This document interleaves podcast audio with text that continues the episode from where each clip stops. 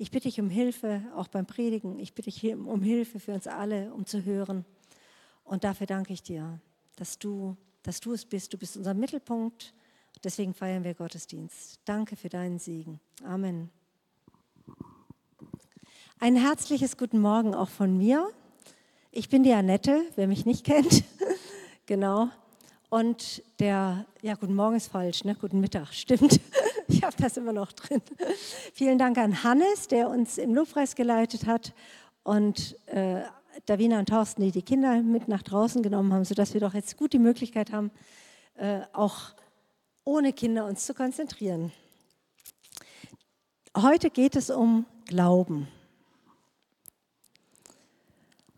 Und ich habe keine Ahnung, wo ihr Einzelne steht. Ich kenne auch nicht alle. Auch ein herzliches Willkommen an alle, die ich noch nicht kenne, die vielleicht gerade im Urlaub hier sind, wie auch immer. Genau. Von daher weiß ich auch gar nicht, was ihr persönlich mit Glauben verknüpft. Ich gehe mal davon aus, dass die meisten von euch schon ein bisschen was damit anfangen können und Jesus ist vielleicht euer Retter und ihr habt ihm schon euer Leben gegeben. Vielleicht ist es auch nicht so. Das macht gar nichts. Wir fangen noch mal ganz von vorne an. Und tatsächlich möchte ich uns alle einladen, dass wir uns selber noch mal fragen, wie ist das denn eigentlich mit meinem Glauben? Was ist denn Glaube eigentlich? Und ich behaupte, jeder Mensch glaubt irgendwas. Es gibt niemanden, der nichts glaubt. Jetzt hätte ich gerne einmal die erste Bibelstelle. Super. Was ist denn der Glaube? Ich habe ein bisschen eine andere Übersetzung. Das ich, war mein Fehler. Ihr könnt da lesen oder zuhören. Der Glaube ist eine Wirklichkeit oder eine Grundlage dessen, was man hofft. Es ist ein Überzeugtsein von Dingen, die man nicht sieht. Also was das schon mal klarstellt, Glaube heißt nicht, naja, könnte sein, ich glaube, könnte sein, ich vermute. Das ist hier nicht gemeint. Glaube rechnet damit, das, was ich hoffe, wird passieren. Und ich habe ja behauptet, jeder glaubt was. Bevor ihr euch hingesetzt habt, habt ihr noch nicht gesehen, ob der Stuhl zusammenbricht oder nicht. Ihr habt einfach den Stuhl gesehen und habt gesagt, klar, der trägt mich. Das glaube ich. Davon bin ich fest überzeugt und setze mich drauf. Stimmt's? Das ist Glaube. oder wenn, vielleicht noch ein bisschen den Stuhl kann ich ja sehen und ich kann sehen, dass da andere drauf sitzen, aber wir nehmen mal einen Bus, der, ich lese einen Fahrplan und da steht drin, dann und dann fährt der Bus ab. Ich glaube, dass der Bus auch da ist und steht dann an der Bushaltestelle und rechne damit, dass der Bus kommt. Ich sehe den noch nicht. Ich habe nur irgendwo gelesen, der kommt dann. Ist auch ein Glaube. Ich bin überzeugt davon, der kommt. Oder ich gehe in den Supermarkt und sehe irgendwo eine Verpackung, da steht was drauf, was drin ist. Dann glaube ich, dass das auch da drin ist. Deswegen gehe ich zur Kasse und bezahle das. Wenn ich es nicht glauben würde, würde ich es nicht bezahlen. Ist richtig? So, das ist die Dimension des Glaubens, um die es geht. Vielleicht sagt ihr, das ist ein bisschen banal. Wir können auch noch ein bisschen weitergehen in Beziehungen oder in Menschen. Wenn ihr äh, eine Auskunft wollt von irgendjemandem und ihr denkt, der ist kompetent, dann fragt ihr den, dann glaubt ihr dem und verlasst euch darauf, dass es stimmt. Wenn ihr nach einem Weg fragt oder so. Ne? Oder beim Busfahrer, ich steige ein und rechne damit, dass der mich auch hierher fährt, da wo es draufsteht. Das glaube ich ihm. Wenn es je, je, je komplexer es wird, desto schwieriger wird es. Also zum Beispiel in Freundschaften. Wenn ich mit jemandem verabredet bin, verlasse ich mich drauf, derjenige oder diejenige ist dann auch da. Wenn ich jemandem Geld leihe und ich vertraue ihm, jetzt kommt das Wort Vertrauen und Glauben, das ist nämlich eins, dann rechne ich damit, er zahlt mir das zurück. Das ist Glauben. Also Glaube ist nicht irgendwie, Glaube ist ein Strohhalm für irgendjemand, der ja irgendwas glauben muss. Das ist Quatsch, wir glauben alle. Die Frage ist, was wir glauben. Wenn ich euch da schon mal abgeholt habe, dann ist es gut. Weil jetzt wollen wir natürlich gucken, wie sieht es denn mit unserem christlichen Glauben aus oder mit unserem Glauben an Gott? Eins noch zur Beziehung, das ist ganz wesentlich. Zum Beispiel, ich habe geheiratet und ich habe meinem Mann geglaubt, wir halten uns die Treue, bis wir sterben. Da wird es schon prekär. Also wird es besonders. Das heißt nicht unbedingt, dass es für jeden so gilt. Die eine oder andere, der eine oder andere hat erlebt, das hält nicht. Die Zusage hat nicht gehalten. Und jetzt merken wir, Vertrauen und Glauben kann erschüttert werden. Ein Kind glaubt seinen Eltern alles. Das ist ganz gutgläubig. Wenn ein Kind, äh, der, der Papa die Arme ausstreckt, dann glaubt das Kind, na klar, fängt der Papa mich auf und springt in die Arme. Je nachdem, was man für Erfahrungen gemacht hat, ist dieser Glaube oder dieses Vertrauen erschüttert. Und jetzt merkt ihr, wie wichtig das ist, mal über Glauben auch nachzudenken. Bei Gott ist das Ganze ja auch nochmal eine andere Sache. Äh, noch nicht. ist egal, lass mal, lass mal gerne den ersten Vers noch dran. Danke. Ähm, also Glaube ist ja tatsächlich wenn ich einer Sache glaube, dann sehe ich das ja schon ein Stück weit. Ich sehe zumindest die Verpackung oder im Internet oder wie auch immer. Bei Beziehungen ist es schon anders, da verlasse ich mich auf ein Wort, das kann ich aber akustisch hören.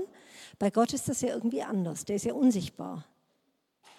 Und wir brauchen eine, eine externe Quelle sozusagen, um zu verstehen, was wir da eigentlich glauben. Versteht ihr, wie ich das meine? Also Glaube, wenn ich sage, ich glaube an Gott, dann habe ich irgendeine Quelle, wo ich daraus schöpfe. Entweder glaube ich einem Menschen, der mir davon erzählt. Und ich finde, wir haben es richtig gut, dass wir sagen können, wir haben alte Schriften, auf die wir uns berufen können. Wir haben die Heilige Schrift, wir haben die Bibel, die übrigens so gut belegt ist, auch als historische Quelle wie kaum andere Schriften. Die Bibel ist richtig, richtig gut belegt, das Alte Testament. Das hat Gideon mal erzählt, als er Theologie studiert hat. Die, die Historiker, die würden sich die Finger lecken nach solch authentischen Quellen wie diese. Die waren immer mal wieder angegriffen und dann sind immer wieder neue Funde gemacht worden, die das bestätigt haben, wie, wie wahrhaftig das ist, was da drin steht. Also allein die historischen Ereignisse, die hier drin zu finden sind. Und genau darin finden wir auch vieles über Gott. Gott hat also dafür gesorgt, dass wir eine Quelle haben dürfen, aus der wir äh, zapfen dürfen. Und jetzt hätte ich gern, ich weiß aber, andere Stelle. Ähm, Römer 10, Vers 17 habe ich nicht. Ich lese das mal nur vor. Der Glaube kommt aus dem Hören der Botschaft. Und diese Botschaft und die Verkündigung kommt durch das Wort des Christus. Also aus dem geschriebenen Wort. Genau. Das Erste, was ich da vorgelesen habe, das ist ja das, auf was ich mich berufe. Der Glaube ist eine Wirklichkeit oder eine Grundlage dessen, was man hofft. Ein Überzeugtsein oder Überführtsein von Dingen, die man nicht sieht. Das habe ich jetzt erstmal in den alltäglichen Kontext gestellt. Jetzt gucken wir mal, hier geht es natürlich wirklich um Gott. Wenn wir in der Schrift lesen, ist die erste Regel immer Kontext anschauen. In welchem Zusammenhang steht das? Weil es werden so oft einzelne Bibelverse irgendwo rausgerissen und dann sagt man, glaubt das. Wir dürfen gucken, wir dürft, ihr dürft nachlesen, alles, was ich erzähle, ob das auch wirklich aus dieser Quelle kommt oder nicht.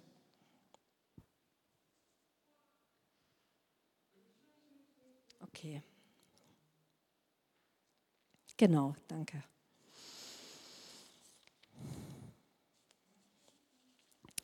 Dieser Vers ist der erste im elften Kapitel des Hebräerbriefs. Ich möchte ihn jetzt nicht ganz vorlesen, sonst wäre es so arg viel Text. Es ist ja auch ein bisschen sperrig geschrieben, aber lest das gerne mal zu Hause nach. Da geht es darum, was durch Glauben alles passiert. Durch Glauben wissen wir, dass alles von Gott geschaffen ist. Und durch Glauben. Und dann geht es los bei Kain und Abel, bei Abraham, bei Isaak, bei Jakob, bei Mose, also wenn ihr es noch nicht kennt, das ist die Geschichte von Israel aus dem Alten Testament. Und diese ganzen Glaubenshelden, die haben gehandelt durch eine Botschaft, die sie direkt von Gott empfangen haben.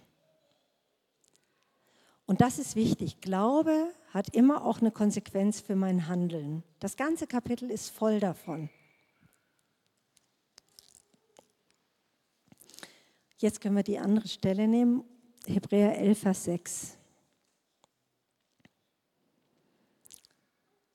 Da steht, ohne Glauben ist es unmöglich, Gott zu gefallen. Wer zu Gott kommen will, muss glauben, dass es ihn gibt und dass er die belohnt, die ihn aufrichtig suchen.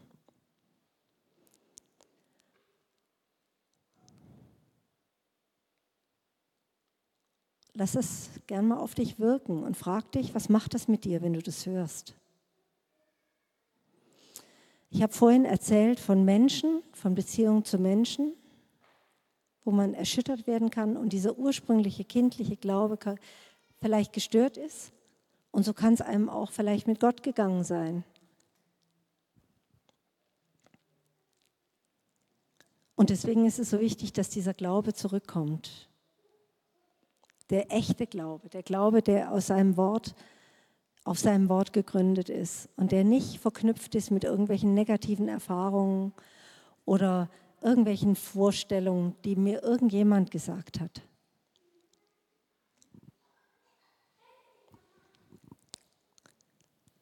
Also ich bin mal ganz ehrlich, als ich das gelesen habe, habe ich auch Druck gespürt. Ohne Glauben ist es unmöglich, Gott zu gefallen. Ach du liebe Zeit, was mache ich denn, wenn ich keinen Glauben habe? Was mache ich denn dann? Dann gehe ich genau dorthin, wo ich Glauben bekomme. Da gibt es eine Quelle. Und das Schöne ist, habt ihr gesehen, was wir glauben sollen?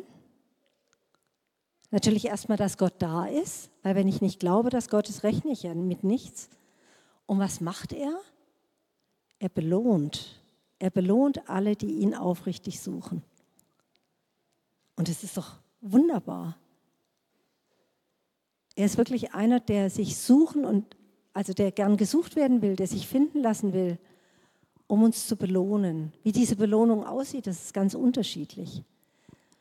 Wenn ihr im elften Kapitel mal das lest, ich fand das ganz spannend, hat sich bei jedem dieser Glaubenshelden der Glaube ganz anders ausgewirkt. Der eine, der ist durch die Wüste gezogen, der andere ist zu einem König gegangen, der dritte, der, da gibt es Frauen, die haben für Tote gebetet, die wieder auferstanden sind. Ähm, also es ist so, so unterschiedlich. Abraham, der hat sein Vaterhaus verlassen. Also der Glaube ist so unterschiedlich, hat so unterschiedliche Ausprägungen, aber es kommt alles von der einen Quelle. Ja, wir haben dieselbe Quelle, und dennoch darf der Glaube unterschiedlich aussehen. Das ist gut, wenn wir Christen das wissen. Dann fangen wir nämlich nicht an, einander zu sagen, wie wir zu glauben haben, sondern wir gehen gemeinsam zur Quelle. Oder jeder für sich und auch gemeinsam. Genau. In jedem Fall ist er gut. Da wartet eine Belohnung auf uns. Genau. In Kapitel 12 heißt dann, heißt das? Cool. Da wir nun eine solche Wolke von Zeugen um uns haben, also genau, eine große Schar, ich lese es mal da, ist viel besser. Da wir, wir sind also von einer großen Schar von Zeugen über, umgeben, also die bezeugen, was Gott ist und deren Leben zeigt uns, dass es durch den Glauben möglich ist, den uns aufgetragenen Kampf zu bestehen, also die Aufgabe auszuführen, die Gott uns persönlich gibt. Deshalb wollen auch wir, wie Läufer bei einem Wettkampf, mit aller Ausdauer dem Ziel entgegenlaufen. Wir wollen alles ablegen, was uns beim Laufen hindert, uns von der Sünde trennen, die uns so leicht gefangen nimmt. Bleiben wir mal ganz kurz stehen. Was ist denn unser Ziel? Was ist dein Ziel im Leben? Wenn ich an Gott glaube, dann gibt es eine Hoffnung, die wird in der Ewigkeit sein. Die wirkt sich auch hier schon aus. Ich bin jetzt nicht im Jammertal, bis ich dann irgendwann mal zu Gott gehe, aber ich weiß, ich komme von Gott und ich werde auch zu ihm hingehen. Und das ist das, was meinen Glauben ausmacht. Wenn wir Christen sind, ist das, was unseren Glauben ausmacht. Ist das nachvollziehbar? Oh, ich würde mir so wünschen, ich weiß ja gar nicht, was in euren Köpfen vorgeht, was ihr nicht versteht, schreibt euch Fragen auf und sprecht mit irgendjemand drüber. Ja, ihr dürft gerne hinterher nochmal jemanden ansprechen, dürft auch auf mich zukommen. Also das Ziel ist, unser Ziel ist tatsächlich, das zu tun, was Gott uns zeigt für dieses Leben, weil wir mal zu ihm gehen werden. Genau. Und da gibt es Sachen, die wollen uns davon abhalten, auf dieses Ziel zuzugehen. Das ist Sünde. Sünde heißt auch so viel am Ziel vorbeischießen oder daneben zu liegen. Ne? Und diese Sünde, die dürfen wir abschütteln. Wie können wir das machen? Die nächsten Verse.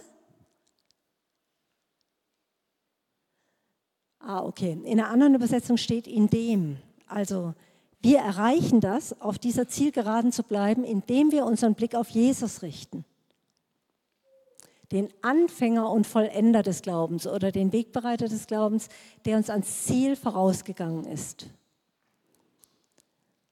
Jesus wusste, was für eine Freude auf ihn wartet. Und er nahm den Tod am Kreuz auf sich, davon haben wir auch schon gesungen. Und die Schande, die damit verbunden war. Also wer es nicht weiß, Jesus ist am Kreuz, bevor er gekreuzigt wurde, total verspottet worden. Und auch während seines Dienstes, die Leute sind nicht immer begeistert gewesen von Jesus. Der hat manchmal Sachen erzählt, der hat Wunder getan, da waren sie begeistert, dann hat er sein, die, das, Wort Jesu, das Wort Gottes verkündigt und sind sie ihm scharenweise weggelaufen. Und als er dann am Kreuz hing und kurz vorher, als sie ihn geschlagen und gegeißelt haben, haben sie gesagt, na, wenn du der Sohn Gottes bist, dann komm doch vom Kreuz runter. Sie haben ihn richtig verspottet. Das hat Jesus erlebt. Und Jesus hat es in Kauf genommen und hat nicht darauf geachtet. Es war nicht das, was ihn bestimmt hat, sondern er wusste, er wird zu seinem Vater im Himmel gehen. Das ist seine Perspektive. Das ist auch unser Ziel, dass wir nicht gucken, ich will es so machen, wie es die anderen gerne hätten, sondern in erster Linie will ich es so machen, wie es Gott gern hat. Und ich predige mir selbst. Also ich bin nicht die, die das jetzt in allem ergriffen hat, aber ja, genau. Ich möchte uns predigen, diesen Kampf wirklich mit Freude zu laufen, indem wir auf Jesus schauen, auf den, der angefangen hat und der es auch vollendet hat. Jesus, also der Glaube, den er selber hatte und unser Glaube an ihn, das ist die Grundlage für unser Vertrauen. Das ist unsere Grundlage für unser Vertrauen in Gott nicht unsere Erfahrungen, unser Bauchgefühl oder sonst irgendwas. Er ist die Quelle. Und ich finde es eine ganz wunderbare Botschaft, weil die ist unerschütterlich, diese Quelle. Jesus ist unerschütterlich, der bleibt. Wir machen mal unterschiedliche Erfahrungen und ich werde auch zum Schluss von jemandem erzählen, der uns vielleicht viel näher ist, wo wir merken, wow, ja, es gibt Höhen und es gibt Tiefen. Ich möchte uns alle ermutigen, mehr darüber nachzudenken, wer Jesus ist, wie er gelebt hat, wer er für uns ist, wie er hier auf der Erde gelebt hat, was er gesagt hat, indem wir in seinem Wort lesen, wirklich mit dieser Neugierde, ach, nicht mit der Haltung, ach, kenne ich schon, sondern mit der, der neugierigen Haltung, Jesus, was willst du mir jetzt damit sagen? Vielleicht kennst du Jesus auch noch gar nicht so gut. Also wie gesagt, das ist die Quelle. Am besten bei den Evangelien anfangen. Da steht drin, wie Jesus gelebt hat, vom Anfang bis zum Ende. Also natürlich nicht alles, das würde die Welt äh, würde die Bücher nicht fassen mit all dem, was Jesus getan hat, aber ganz wesentliche Dinge stehen da drin. Und mit, dem, mit der Erwartung, dass Gott dir das auch erklärt, wirst du das auch mehr und mehr verstehen und ich auch.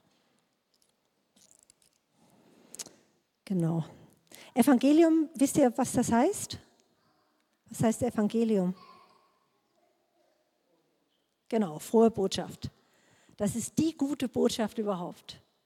Gott ist Mensch geworden für uns, hat alles auf sich genommen, was böse war und ist und was uns trennen will, ans Kreuz getragen, damit wir, wenn wir ihm glauben, davon frei leben dürfen als Kinder Gottes. Frohe Botschaft.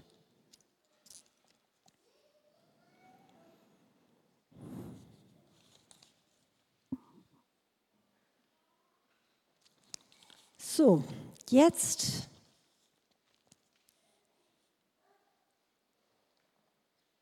Ach ja, eins kann ich vielleicht noch erzählen. Im Hebräer 10, das finde ich ziemlich spannend. Also ihr erinnert euch, Hebräer 11, Vers 1 ist ja immer ein Kapitel und Verse aufgeführt. Da steht ja, was der Glaube ist. Und dann haben wir danach gelesen, ohne Glauben ist es unmöglich, ihm wohl zu gefallen.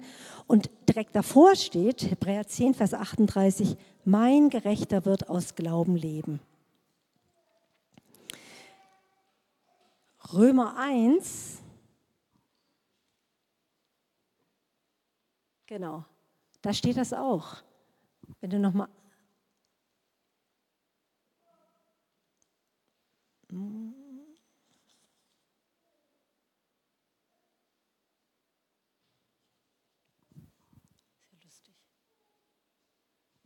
Also in der Übersetzung fehlt der Vers. Also Römer 1, ich lese es mal einer aus. Ich, ich kann sein, dass ich die Schlachterübersetzung genommen habe und das ist neue Genfer. Entschuldigt bitte. Zu dieser Botschaft, also zu diesem Evangelium bekenne ich mich offen, das sagt Paulus, der die meisten Briefe im Neuen Testament geschrieben hat und der auch so, sozusagen den Katechismus, die Glaubenslehre im Römerbrief niedergeschrieben hat. Ich bekenne mich zum Evangelium offen und ohne mich zu schämen, denn das Evangelium ist die Kraft Gottes, die jedem, der glaubt, Rettung bringt. Das gilt zunächst für die Juden, aber auch für die Nichtjuden. Denn im Evangelium zeigt uns Gott eine Gerechtigkeit, seine Gerechtigkeit, zu der man durch den Glauben Zugang hat. Sie kommt dem zugute, der ihm vertraut. Darum heißt es in der Schrift, der Gerechte wird aus Glauben leben. Also auch wenn ihr es jetzt da nicht lest, ähm, ihr könnt es zu Hause nachlesen. Es steht in eurer Bibel ganz sicher drin, der Gerechte wird aus Glauben leben. Das ist ein Zitat aus dem Habakkuk. Das ist Verzeiht mir, wenn ich ein bisschen springe, aber ich bin so begeistert von diesem ganzen Wort. Im Alten Testament ist ein ähm, kleiner Prophet und da wird genau das beschrieben, dass, der gerecht, dass man gerecht ist aus Glauben, aus diesem Vertrauen an Gott, der sich suchen und finden lässt und der ein Belohner ist für die, die ihn suchen. Das zieht sich durch das ganze Alte Testament durch und es wird im Neuen Testament aufgegriffen. Da geht es um den Glauben an dieses Evangelium, dass Jesus der ist, der für uns Mittler ist. So, jetzt habe ich euch ja versprochen, sprechen wir nochmal über einen Mann in der Bibel, der praktisch Glauben gelebt hat. Wir haben ja von den vielen Glaubenshelden gelesen. Ich hoffe, ihr könnt noch versucht, noch mal einmal mit einzusteigen. Da wurde unter anderem der Elia, nicht wörtlich zitiert, aber das, was er erlebt hat. Elia war ein großer Prophet, der ganz früher gelebt hat, tausend, ich weiß nicht wie viele tausend Jahre vor Christus. Und seine Geschichte findet ihr auch hier drin, und zwar in dem ersten Buch Könige, ab Kapitel 16, äh, Kapitel 17 bis ins zweite Buch Könige, also sind die ganzen Könige von Israel. Und in der Zeit hat auch Elia gelebt.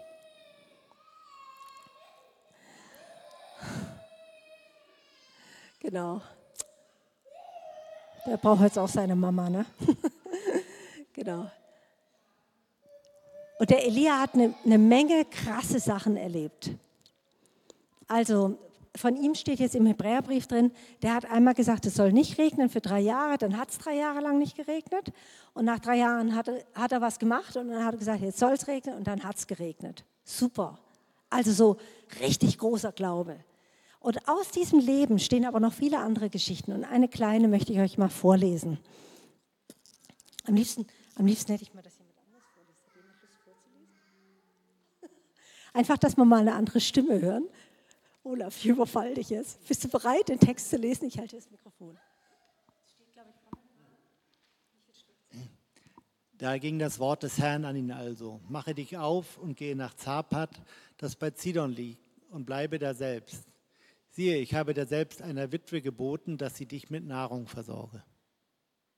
Und er machte sich auf und ging nach Zapat. Und als er an das Stadttor kam, siehe, da war eine Witwe, die Holz auflas.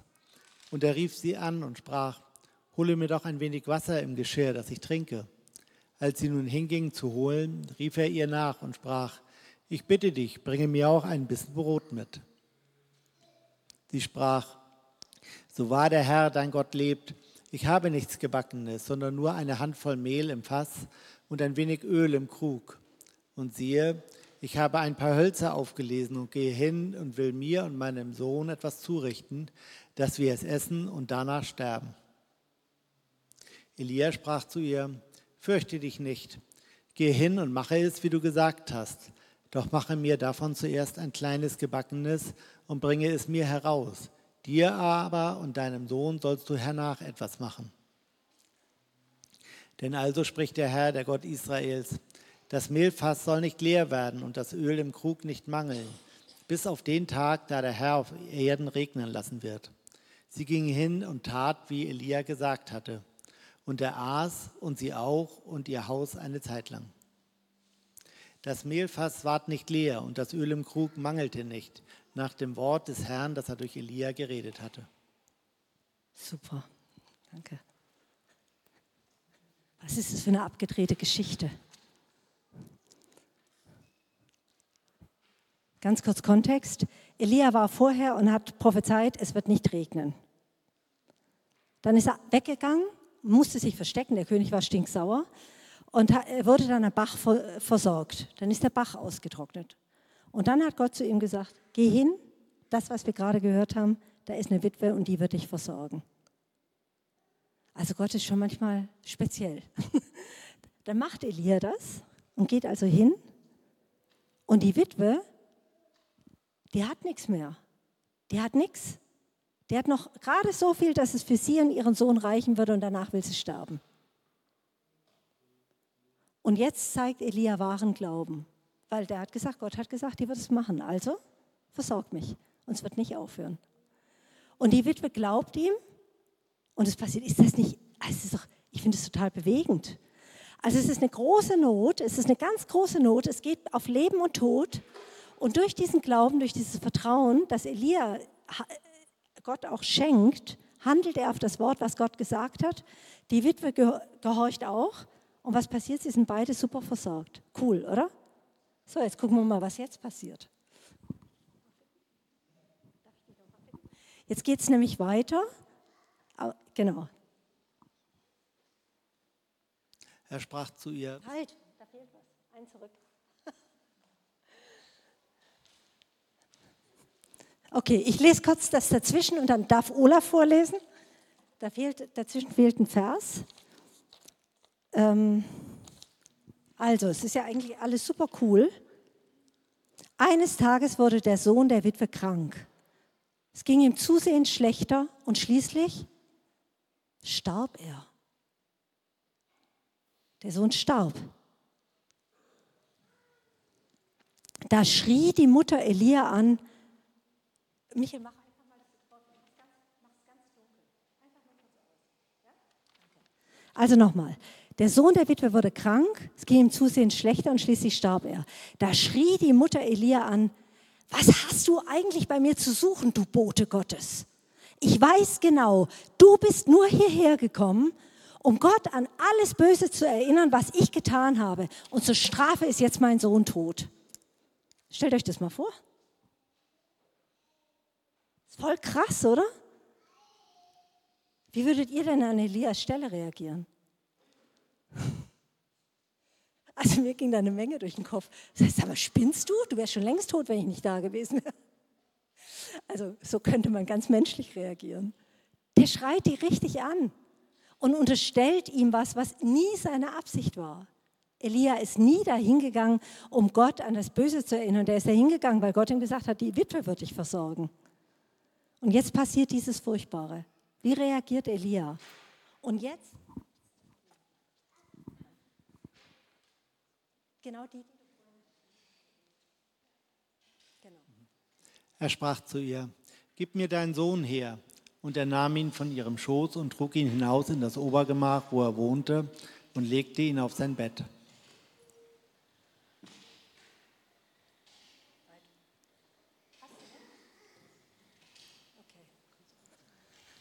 Also dann geht es weiter. Wir machen jetzt Teamwork.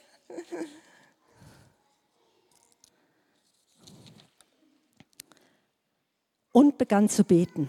Ach Herr, mein Gott, warum tust du der Witwe, bei der ich zu Gast bin, so etwas an? Warum lässt du ihren Sohn sterben? Elia kommt zu Gott und sagt, sag mal, warum machst du das? Warum machst du das? Elia geht gar nicht auf die Ebene zu der Witwe ein, sondern geht, er geht sofort zu dem, der ihn ja auch zur Witwe geschickt hat und gesagt, wie kannst du das zulassen? Warum machst du das? Und es berührt mich, weil er ist unser Vorbild, wie wir nachher lesen werden. Er hat nämlich kein Wort des Glaubens. Er hat gerade nichts. Er geht einfach zu Gott und sagt, warum machst du das? Er geht mit seinem ganzen Frust zu Gott, reagiert nicht auf die Anklage der Witwe gegenüber ihm. Er sucht Gott und hier hat er kein Wort, noch nicht. Dann legt er sich dreimal auf das tote Kind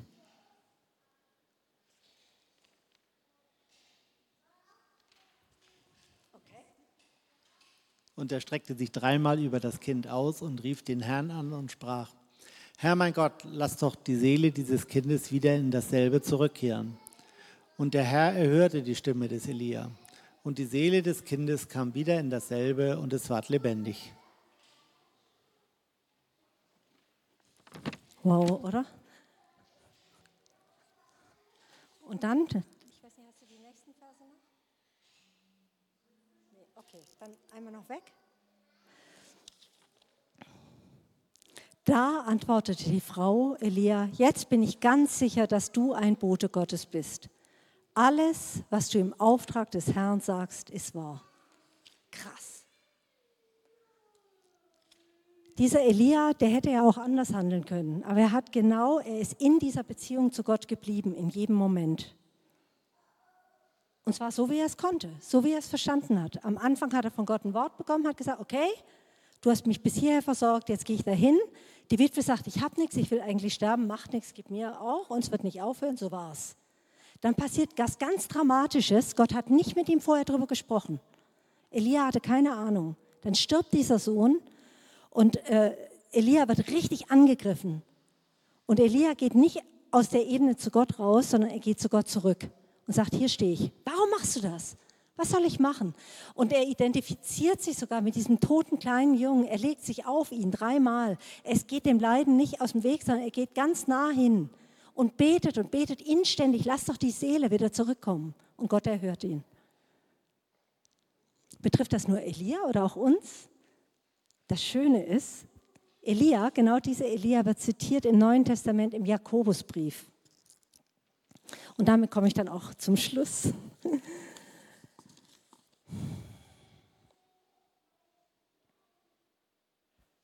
Ich lese es einmal vorneweg. Jakobus 5, Vers 17 steht, Elia war ein Mensch von gleicher Art wie wir. Er war genauso Mensch wie du und ich. Und er betete inständig, dass es nicht regnen solle. Und es regnete drei Jahre und sechs Monate nicht im Land. Und er betete wiederum, da gab der Himmel Regen und die Erde brachte ihre Frucht. Das ist die verkürzte Geschichte. Aber tatsächlich steht hier, das Gebet eines Gerechten vermag viel. Jakobusbrief, Und willst du noch mal lesen? Genau. Das ist jetzt an uns gerichtet, an alle Christen. Leidet jemand von euch Unrecht, der bete? Ist jemand guten Mutes, der singe Psalm? Ist jemand von euch krank, der lasse die Ältesten der Gemeinde zu sich rufen und sie sollen über ihn beten und ihn dabei mit Öl salben im Namen des Herrn.